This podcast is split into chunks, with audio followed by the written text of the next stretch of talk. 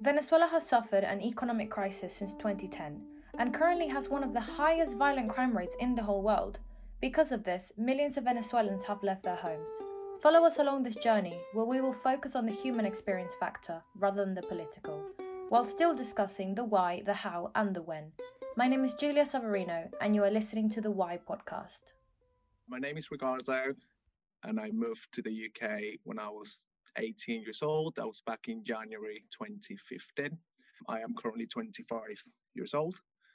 And the main reason why I left back home it was due to the social, um, political, and economic situation. At the time, I thought it was already quite relevant uh, to leave for a future, especially um, because my sister was living already in the UK. After she got kidnapped, she obviously hated the country and she decided to flee with her boyfriend.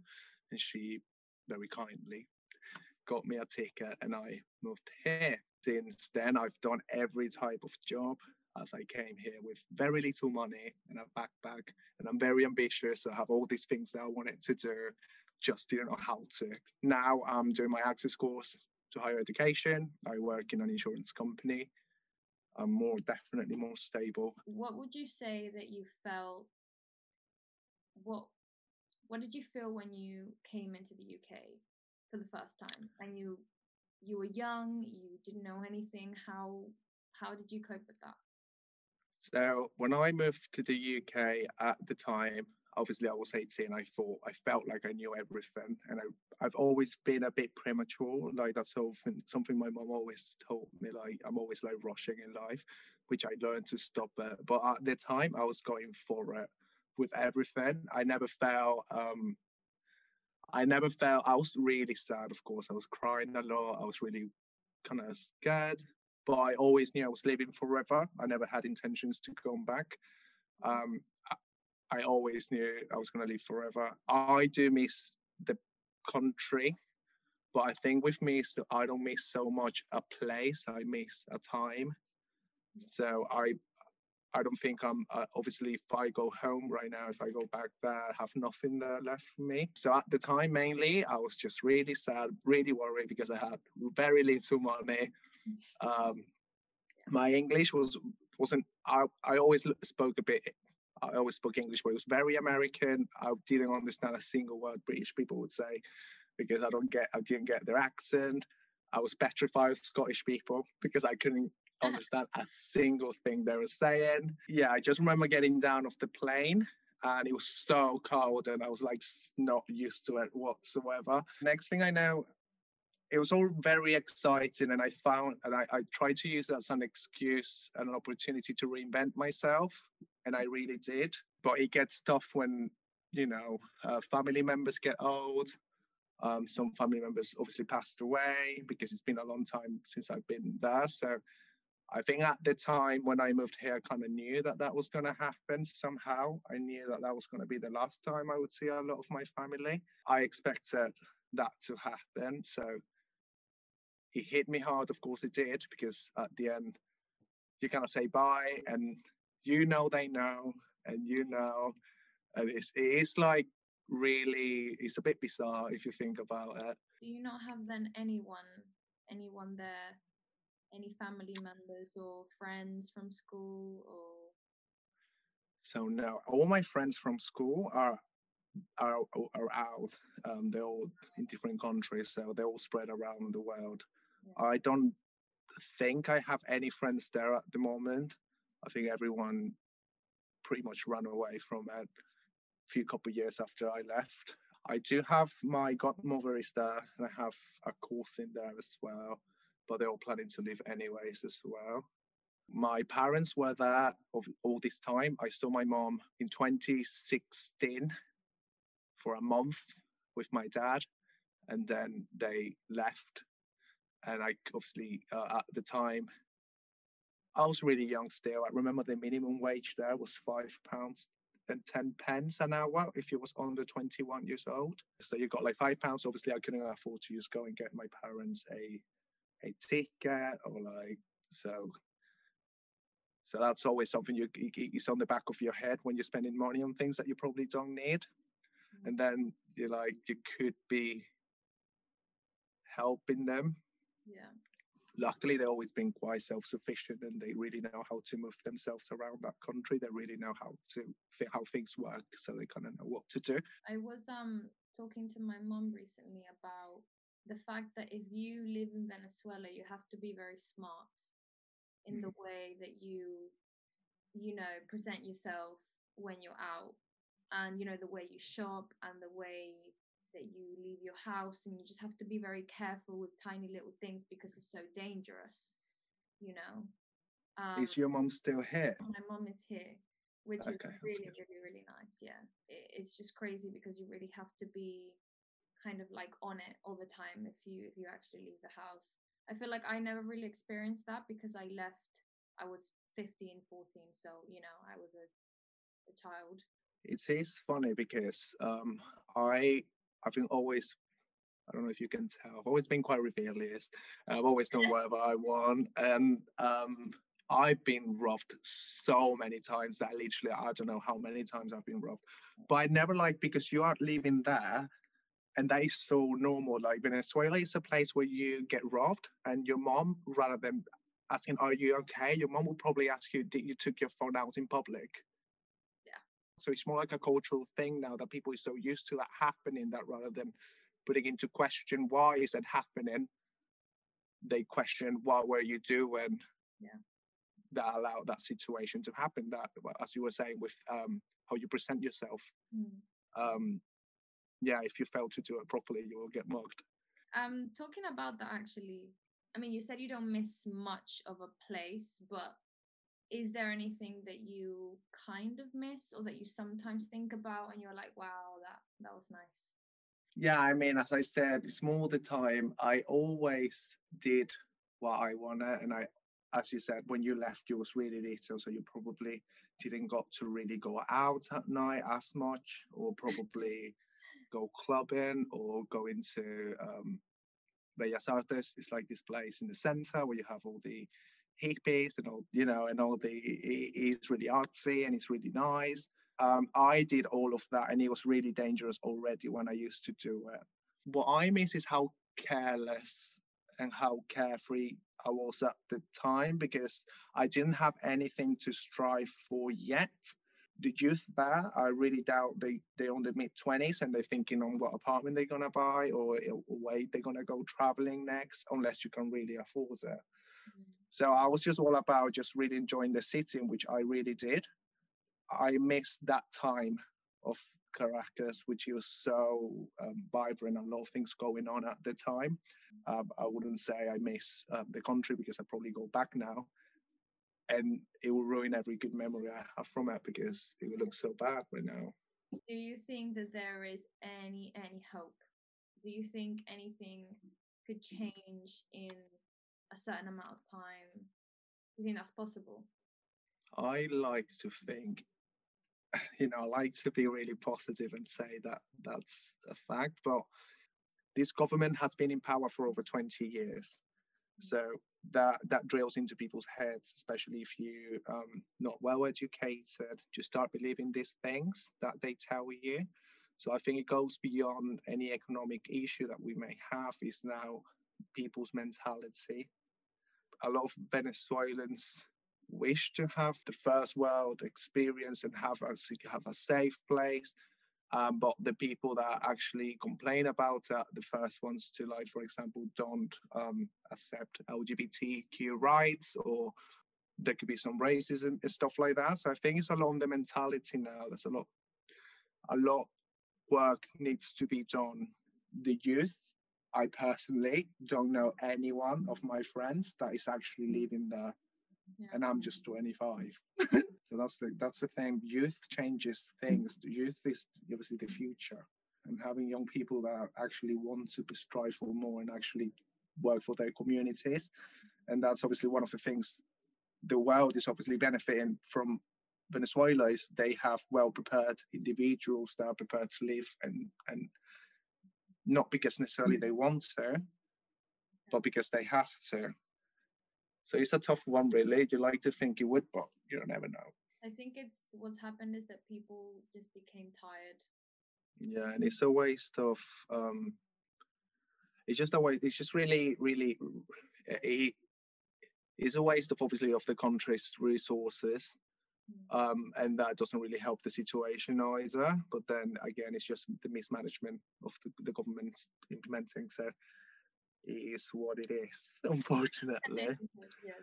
But But- one can hope things change, you know. I mean, I hope so because, you know, if I think about it, I think obviously it's because I left as a child. Uh, when you left, what year you was in school? So I was 14 when I left. So that was, yes, that's year 10. So I would be, yeah, like I was still very young, really. I was very, very young. But, you know, I did, I did, I did enjoy my friends a lot and I enjoyed my family a lot. But my mom just had to get us out of there. That's what she said. So, Yeah, and that's the um the thing as well. There is so much of the country that potentially it, there is a lot to be missed about it, but then obviously all of that gets overlooked because of the actual situation nowadays. And I remember back in 2015 when the protest, there were 60 students killed by the, the government. That didn't really reach the the news um, internationally as much as it should have. So I remember back at the time there was some misconception that Venezuela was such a lovely, you know, like why you why you moved here? It's so cold. Because you look at it with eyes of love and you're like, yeah, that's my country. And, and especially when you just moved here, you're like, yeah, there's a lot of good things about it. But if you are being realistic, you can you need to spread awareness of what's going on back home rather than lie and say, yeah, we have the best views, which is true. We do have amazing things to see and amazing people. Our people is really kind and it's really friendly and they like to, you know, they're funny. They they see the silver lining on everything really, which is a really good quality. But I think the point now, especially if we want to see change, is to spread awareness. Yeah. And I think right now that's definitely the case. And with what you're doing right now, you're helping that as well. I mean, I think that's that's really an important conversation that needs to happen, you know, because there are many people in the UK and across the world that just don't know anything about what's actually happening and because it's just really just hidden just under the rug and no one knows about it no one talks about it. And you know it just it's just a country that's really really suffering. And you know even if that's because of them or because of the government or because of you know whatever it is there's just many people that are suffering every day and that have suffered so much for so long. And we can just hope that is going to end one day. But for now i think it's quite important that we represent venezuela because to be honest whenever i hear someone says like oh i know a venezuelan you know we're very hardworking we're very you know ambitious we know what we want and we we work really really really hard Yeah, it's as we were talking um, earlier, how how you don't really realize how how hard you have until you you, you over it. I think that happens a lot, and even with the people back home, I don't think they realize how hard they have it. I'm sure they I'm sure they are struggling. But for example, what happened with me, I remember, and I was amazed of how the perspective the perspective changes. Back home, of course, I had like my difficult times. I was very lucky that my parents always worked really hard. I really didn't miss anything. But then I really didn't saw the severity and the level of, of, of, of how bad it was. And so I moved here. Mm. It's almost like seeing the boat sinking from bit from the outside. Then is when you see like all these people seem to be sinking and they are not seeing it because they are they're there. I, I still know people there and they're like they really you wouldn't know they there because you look at their social media, for example, you you they seem like nothing's happening because they're just getting getting on with their lives. So that is one of the sad things about it. A lot of the youth is actually missing out on a lot of things that they won't experience because of the situation there, because it won't allow them to. I mean, I think people aren't really. I don't think they're really living their lives. I just think they're kind of getting by as much as they can. But it really helps to be with family and friends, I guess. But you know it, i think it can be really lonely because when people start leaving like for example when i left i was like one of the first people that left in my class and then people kept leaving and then now there's like two people left of the whole class in you know in venezuela so I had literally so many goodbye parties, which I loved. I literally, I had the best time. Like amazing. because at that time they would just go when it was so normal to people for people to leave. They was like the next logical step was to leave. So it's like everyone's going that way anyway. So I'm just gonna enjoy the party. Mm. But then when you actually look at that, there is a whole your whole nucleus and your whole support system that you had for all these years dismantling it. You can call it a hate to your almost like an ego death because then you have all these things that you you were so used to all these people that's always been there to support you. And naturally when people go and they like go different countries especially when you're young um, I'm not saying all the time communications won't lack, will lack and communications will be the same as they were before. So that is your friendships, your childhood friendship that are so important for so many people away. And, and I think that is uh, one of the, the worst things that's happening at the moment is uh, how families are getting separated and how friendships are unconsciously and not because people want to, but because people is growing apart. Mm all of those connections are being lost. Yeah, honestly, naturally it happens and it's really, really sad. But I think, wow, it's just really all a part of life, you know. You and then you come into this country and you meet all these wonderful people, but you still mm-hmm. have kind of that nostalgic memory of your home and you know all the smells the arepas cooking and oh, is amazing. Yeah. it is what you say because it's normal. It's normal for people to to walk a different path, and it's normal for people. It, that is just life. It, it's normal. Everyone goes through it. Everyone, probably a lot of people here that have still their their friends from childhood close by or nearby. They probably don't talk to them, but that is normal. But then, for for example, for me, on the back of my head, until this day. It's more like the I'm, I'm missing I'm missing that type of. I would like to say, yeah, I met her 20 years ago and she's here.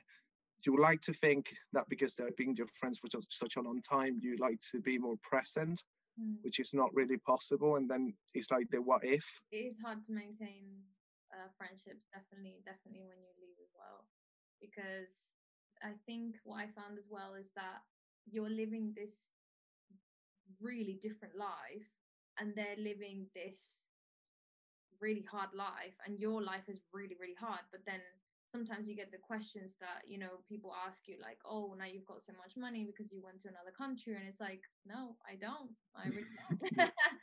So i think it's the misconception of not understanding each other's lives and i think maybe that's why relationships start to kind of fade apart? I mean, I have one of my friends from uni back home. She she we still speak to each other. She lives in Barcelona now, but she moved two years after I left. So I remember on those two years, it was really um, no, obviously she knows the struggle. I actually helped her pay her ticket to come here. I still speak to them, and obviously they're my friends. So no matter what happens, I'm always going to try to keep that that connection with them, but it's just harder because I have to actively do it. It needs to be an actual, an active effort of my behalf to try and actually keep that, you know, going because they have their lives. They're adults now. We met when we were 17 years old. That is almost 10 years ago. Is that what if you didn't got to see her get her first job or she didn't see me get my first job or getting my driving license or you know stuff like that that i think people cheer uh, you know cherish and cheer and, and, and, experience with each other. Yeah. things that i couldn't do with them. So it's more like getting old. Well yeah. Yeah. You know having that feeling because i think that being a venezuelan you will live very specific things and you have certain feelings that only other Venezuelans will have or will share with you. If you could say anything right now to other Venezuelans, but around the UK, around the world, what would you say? I would probably just say that use the skills. I don't want to call it street smart, but use those skills that you got on that environment on your favor and uh, realize how resilient you are. Um, people back home is really prepared. I would just encourage them to embrace the country they are, wherever they are, really embrace that, really try to like understand that, get used to it, respect that, and share. Obviously, if you want to represent Venezuelans, do it by being a good example of a hardworking, resilient, streetwise person. that was absolutely amazing.